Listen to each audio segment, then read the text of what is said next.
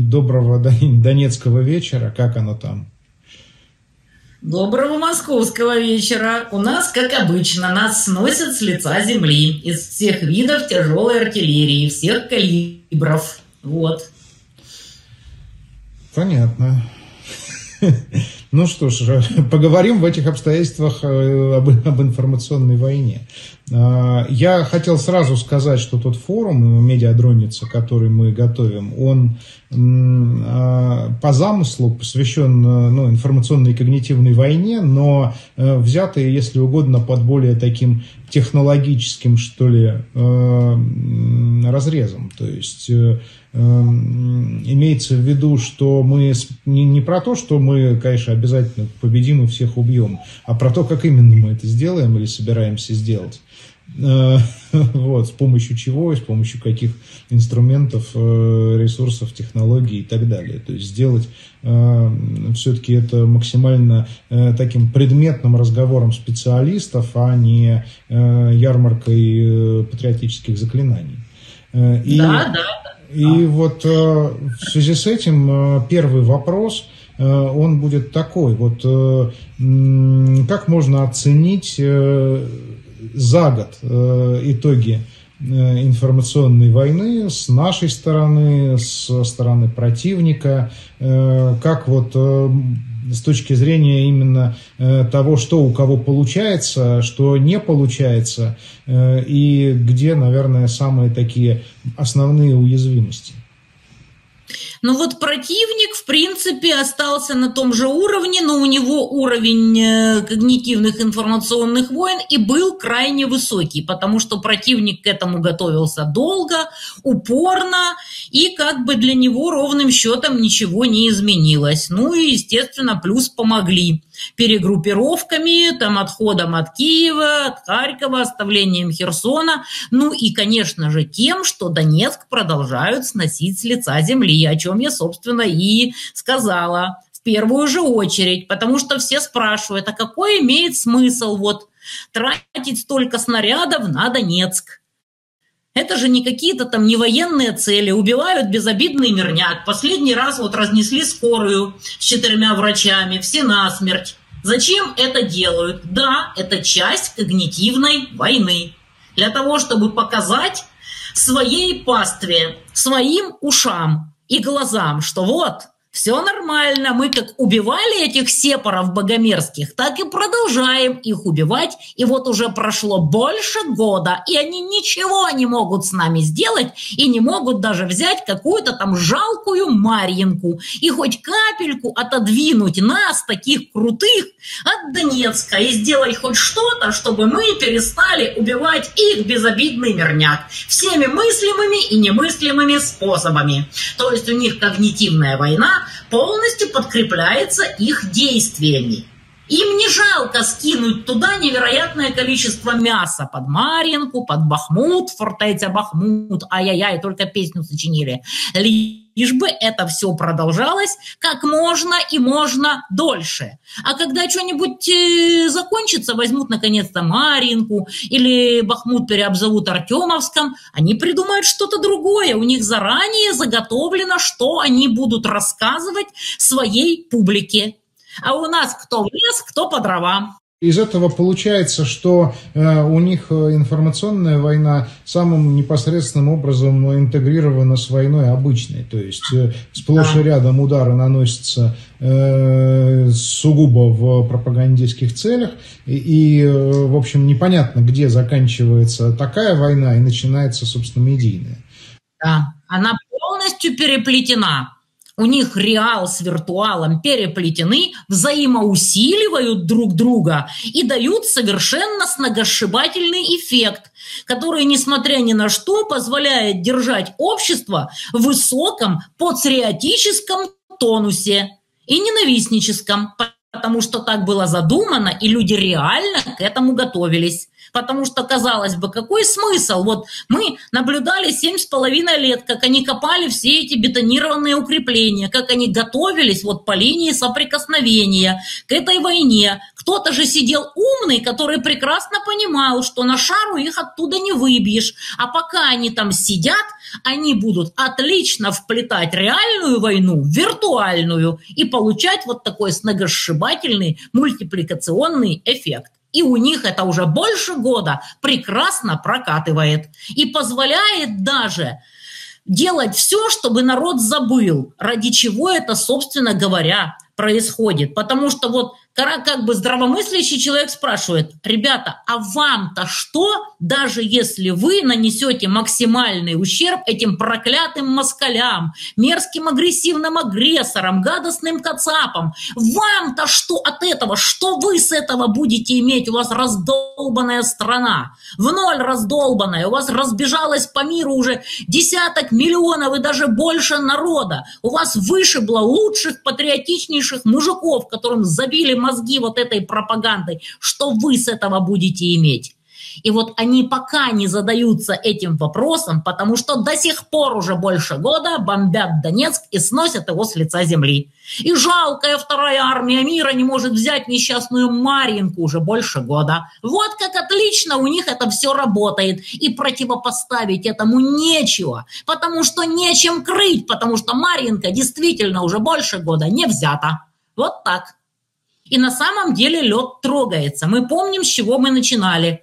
Наша армия всех сильнее, сейчас мы всех закидаем шапками, возьмем Киев за три дня, у нас все прекрасно, у нас хватает всего, всего-всего а потом потихонечку начали оползать в сторону реализма. Уже начинают говорить на федеральных каналах и везде говорить, что и снарядный голод, и пороховой голод, и коптеров не хватает, и связь полная говнище, оказывается. И куда-то делать полтора миллиона комплектов форм. И что же вообще делается, и как так, что бабушки вяжут носки, льют окопные свечи? А как же мы готовились к войне 8 лет? Это уже начинает пробивать себе дорогу. А начиналось, как ты помнишь, ай-яй-яй, не смейте дискредитировать армию.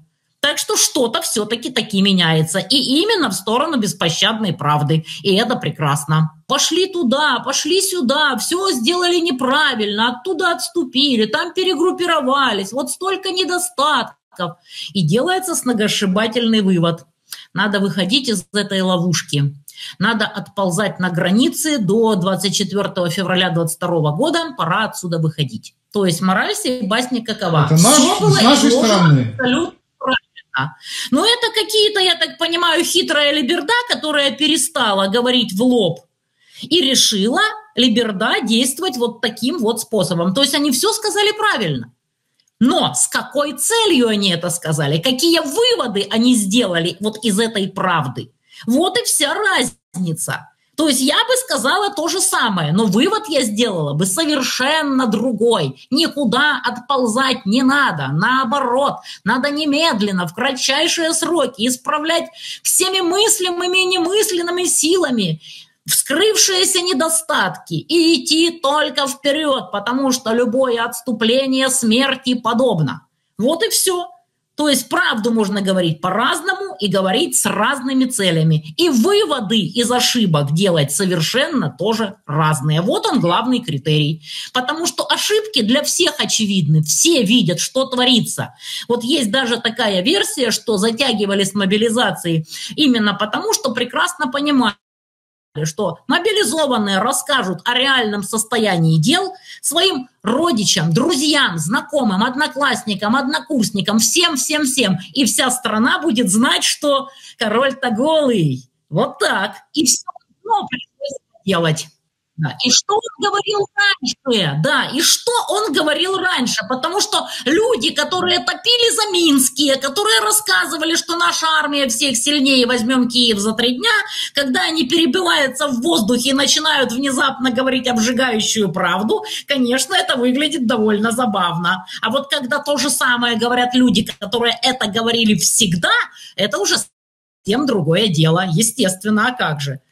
Фактор того, кто что он говорил раньше, конечно, имеет огромное значение. Самое смешное, что они высказывают, вот если бы у них были мозги, и они показывали вот только вот этот кусочек, что я говорю Путин ла-ла-ла и не говорю почему, они бы были на коне. Но они настолько тупые, что они дают весь кусок, что я говорю, что Путин ла-ла-ла, потому что он взял только Крым и отказался сражаться с коллективным Западом еще в 2014 году.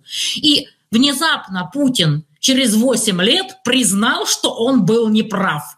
И теперь вот как бы им и крыть-то особо нечем, потому что они говорят, а вот Монтян говорила на Путина ла-ла-ла.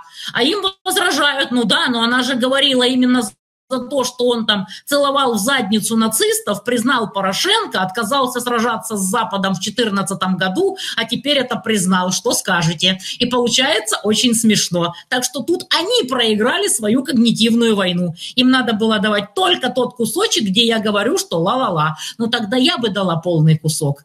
И что бы они сделали? Так что тут уже как бы ничего не поделаешь.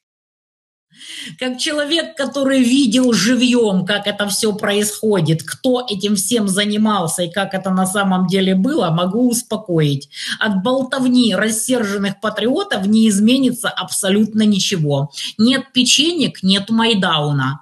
До тех пор, пока не будет кто-то, кто инвестирует в это невероятное просто количество денег. Вот для Украины это было 5 миллиардов Значит, для России можно смело говорить, что все 25 в силу территории, большей численности и все такое, и большего количества акторов.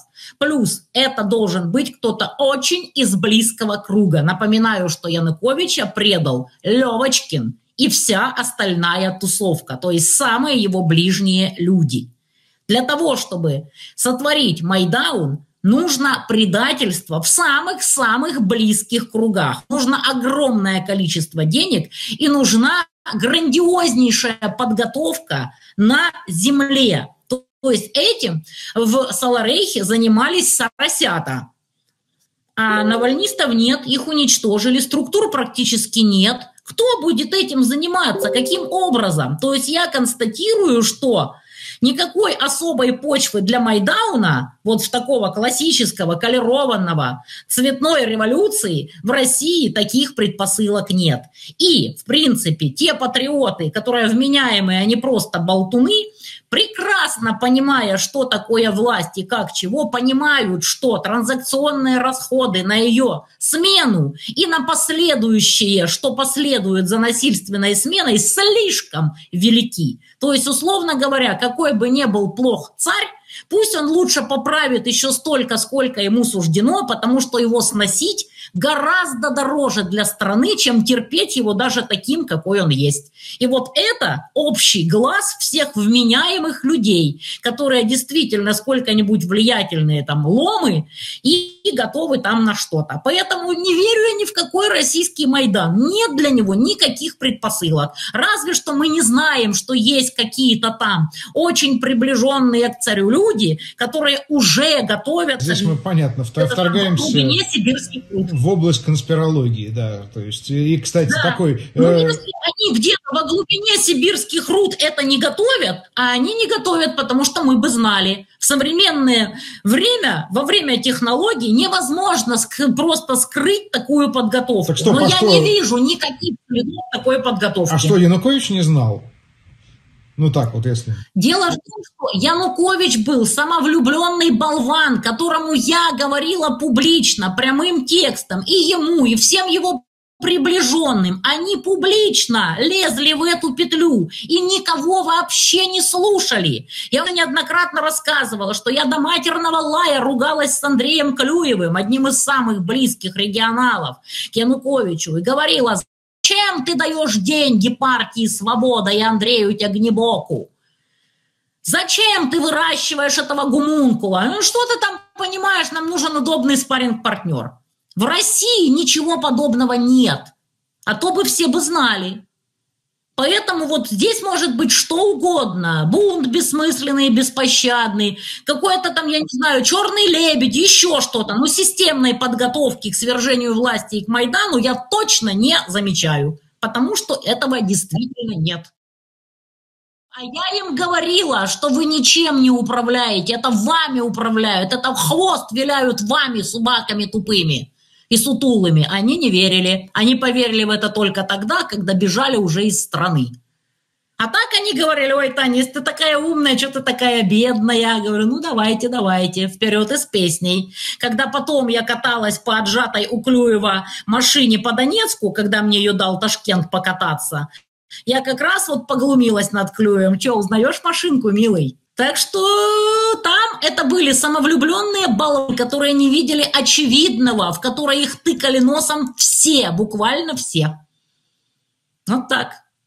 Но эта история для нас в нашем нынешнем контексте значима, что чем э, хуже ты э, как бы соприкасаешься с реальностью, чем больше ты э, игнорируешь ее, тем больнее падать, условно. Да, и поэтому... Да, потом ударит такой дубиной по твоей самовлюбленной башке, что мало не покажется. Именно это и случилось с нашими регионалами, которые рассыпались как трухлявый пень, не понимая, что это их пень, просто подтачивают все эти древоточцы. В виде всех этих нациков, футбольных фанатов, вроде как смешных соросят, которые сейчас просто полностью заняли власть, всех этих клоунов – Бух и пень рухнул, потому что отказывались смотреть правде в глаза. Они считали, они такие великие, вся власть в их руках. Получите и распишитесь. Пришло время, ткнули в нужном месте, и пень рассыпался. Условно говоря, да, форум, э, он про то, что делать. Э, и что делать в разных направлениях. В направлениях там смысл, в направлениях технология, в направлениях медиа, в направлениях цифра, там культура, э, все такое. То есть мы понимаем э, вот, э, информационную и когнитивную войну как пространство довольно широкое, где э, нужны разные люди с разными умениями и э, способностями. Да? Э, и э, когда это так, то, разумеется, возникает вопрос координации. Потому что что мы наблюдали весь прошедший год? Мы наблюдали с нашей стороны не столько информационную войну, сколько информационную махновщину. Куча батьков-атаманов, каждый сидит на своем ресурсе, на своей аудитории, иногда не маленькой, вот. вот вы тоже такая атаманша, значит, э, это самое, как это, с большой...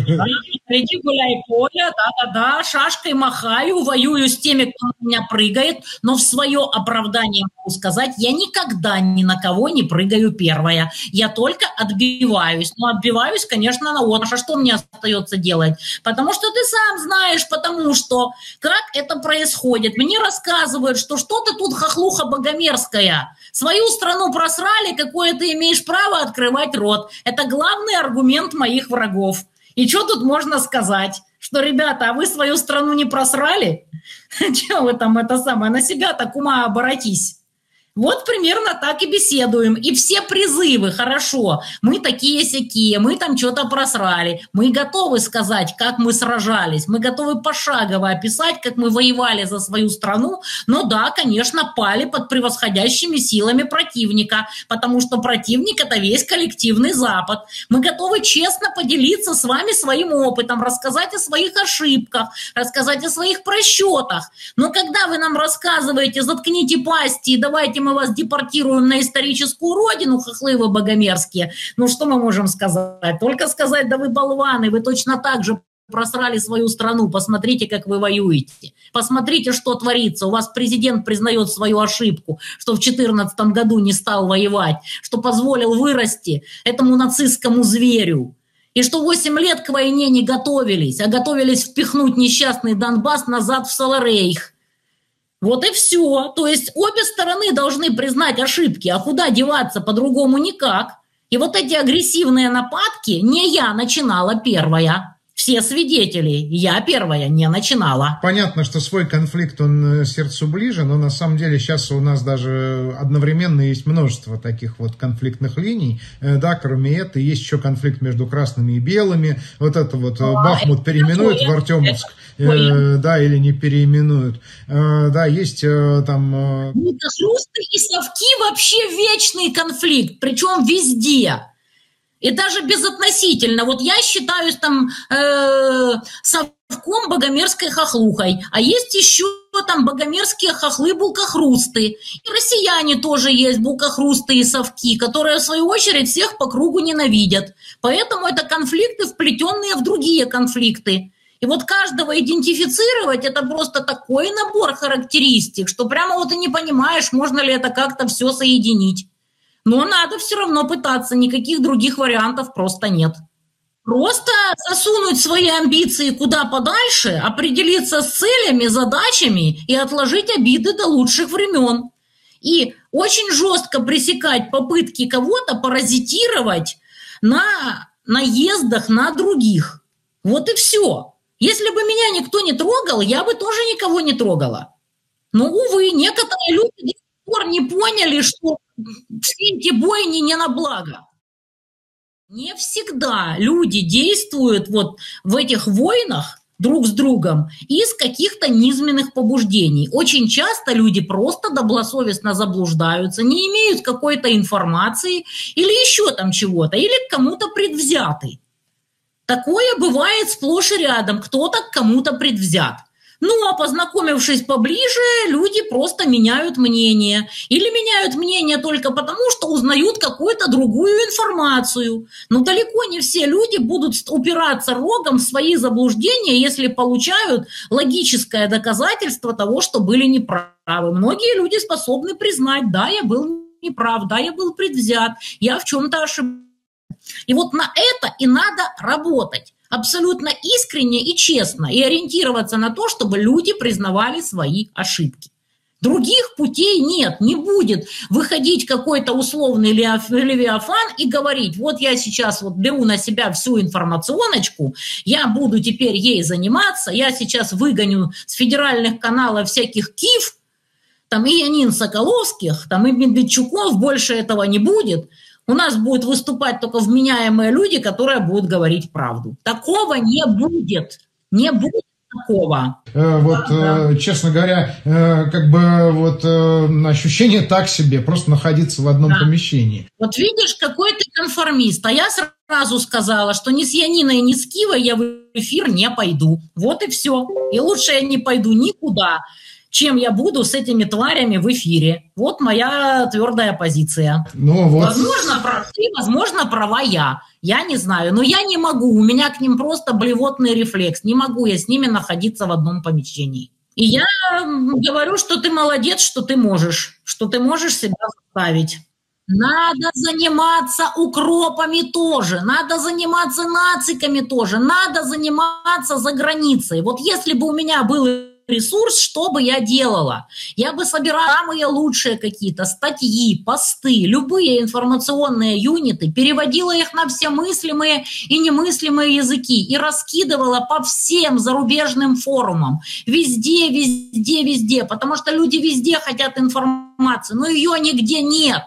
И никто этим не занимается, никто лучшие какие-то образцы идеологического жанра не переводит на разные языки мира и не раскидывает. Этим надо заниматься, на это надо ресурс, на это надо деньги. Переводчиков найти проще простого. Билингвов в нашем мире хватает выше крыши. Но кто-то должен заниматься селекцией этих удачных, самых реально удачных инновационных юнитов и перекидывать их на все языки и распространять везде просто ковровой бомбардировкой. Вот этим надо заниматься. Вот это будет информационная война в нападении, которая не ведется совсем, совсем, совсем. Увы. А, вот это имеет какой-то эффект, вот такие, такие вот выходы, да, вот э, тогдашнее выступление, или это так, один раз и в пользу бедных? Да, да, да. Я бы еще повыступала, но кто ж меня пустит? Ну, то и дело, я бы повыступала, но где? У меня одна площадка, мой несчастный паблик. Все, больше выступать негде. Никто не зовет, такая печаль. Все забито кивами и Янинами Соколовскими. Что я сделаю? Где мне выступать? Из Донецка я бы могла выходить в эфир не хуже, чем из Египта. Но, увы. Поэтому я здесь работаю в реале и жду, пока кому-то понадобится все-таки вести информационные войны, потому что я их таки вести умею. скажу без ложной скромности. И кроме того, я прекрасно знаю свою страну и свой народ, и знаю, кому и как апеллировать в Саларейхе. Но у меня нет для этого инструментов, и тут я сделать ничего уже не могу. Мы же собираемся для того, чтобы что-то придумать, и я уверена, что мы что-то придумаем. Я вот никогда в отчаяние не впадаю, я просто иногда замираю. Но в ожидании того, что что-нибудь обязательно придумается и родится. А как же иначе-то? Вот еще какой вопрос э, обсудил, что информационная война э, тесно связана не только с э, вот этой вот обычной войной, но она еще и связана уже в новых реалиях с такой э, штукой, как волонтерская деятельность. Потому что, ну, условно, чем сильнее информационный поток, тем больше возможностей для гуманитарщиков. Да, то есть тем больше донаты, тем больше идет поток всего на помощь фронту. На Твиттере кидает сбросы, броники делает, так что все делается. И, конечно, люди есть. Мы не можем сделать только то, для чего действительно нужны какие-то мега-глобальные государственные инвестиции вот, и широкие производства. Все остальное мы сделать можем. Вот и все. А там, глядишь, и государство подтянется, увидев, что оно делается. Потому что, ну, они же себе не враги? Ну, по крайней мере, не все из них враги страны и предатели. Есть искренние люди, которые просто очень долго сидели на заднице в мирное время и просто не знают, как делать. И вот до таких людей тоже можно достучаться. Но достучаться можно только тогда, когда какое-то явление станет массовым, и его станет невозможно игнорировать. Вот к этому мы и должны стремиться, естественно, а как же. Но мы берем с собой на линию фронта всяких журналистов, вот, очень смешно смотреть, как они бедненькие пригибаются, а мы при этом стоим, едим чипсы и смеемся над ними. И говорим, что в следующий раз без памперса в броник не возьмем. Вот, поэтому, как бы, да, мы что-то для, в этом направлении делаем. Но это действительно смешно и капля в море. Этим надо заниматься, конечно же, системно. И я готова буду высказать свои соображения, как именно подавать вот это вот все волонтерство, чтобы это не выглядело слащавым бредом. Поэтому, естественно, в этом направлении тоже будем двигаться. Опыт, конечно, есть, наработан огромный за это время. Вот говорю, как человек, который наблюдал в прямом эфире, как это все раскручивалось в Саларейхе, я должна сказать, что я горжусь Россией гораздо быстрее, чем я опасалась. Потому что жареный петух наконец-то клюнул в известное место, и деваться уже стало некуда. Поэтому вот поверь просто, все гораздо быстрее, чем я опасалась. Так что все норм, идем по плану. Быстрее не будет.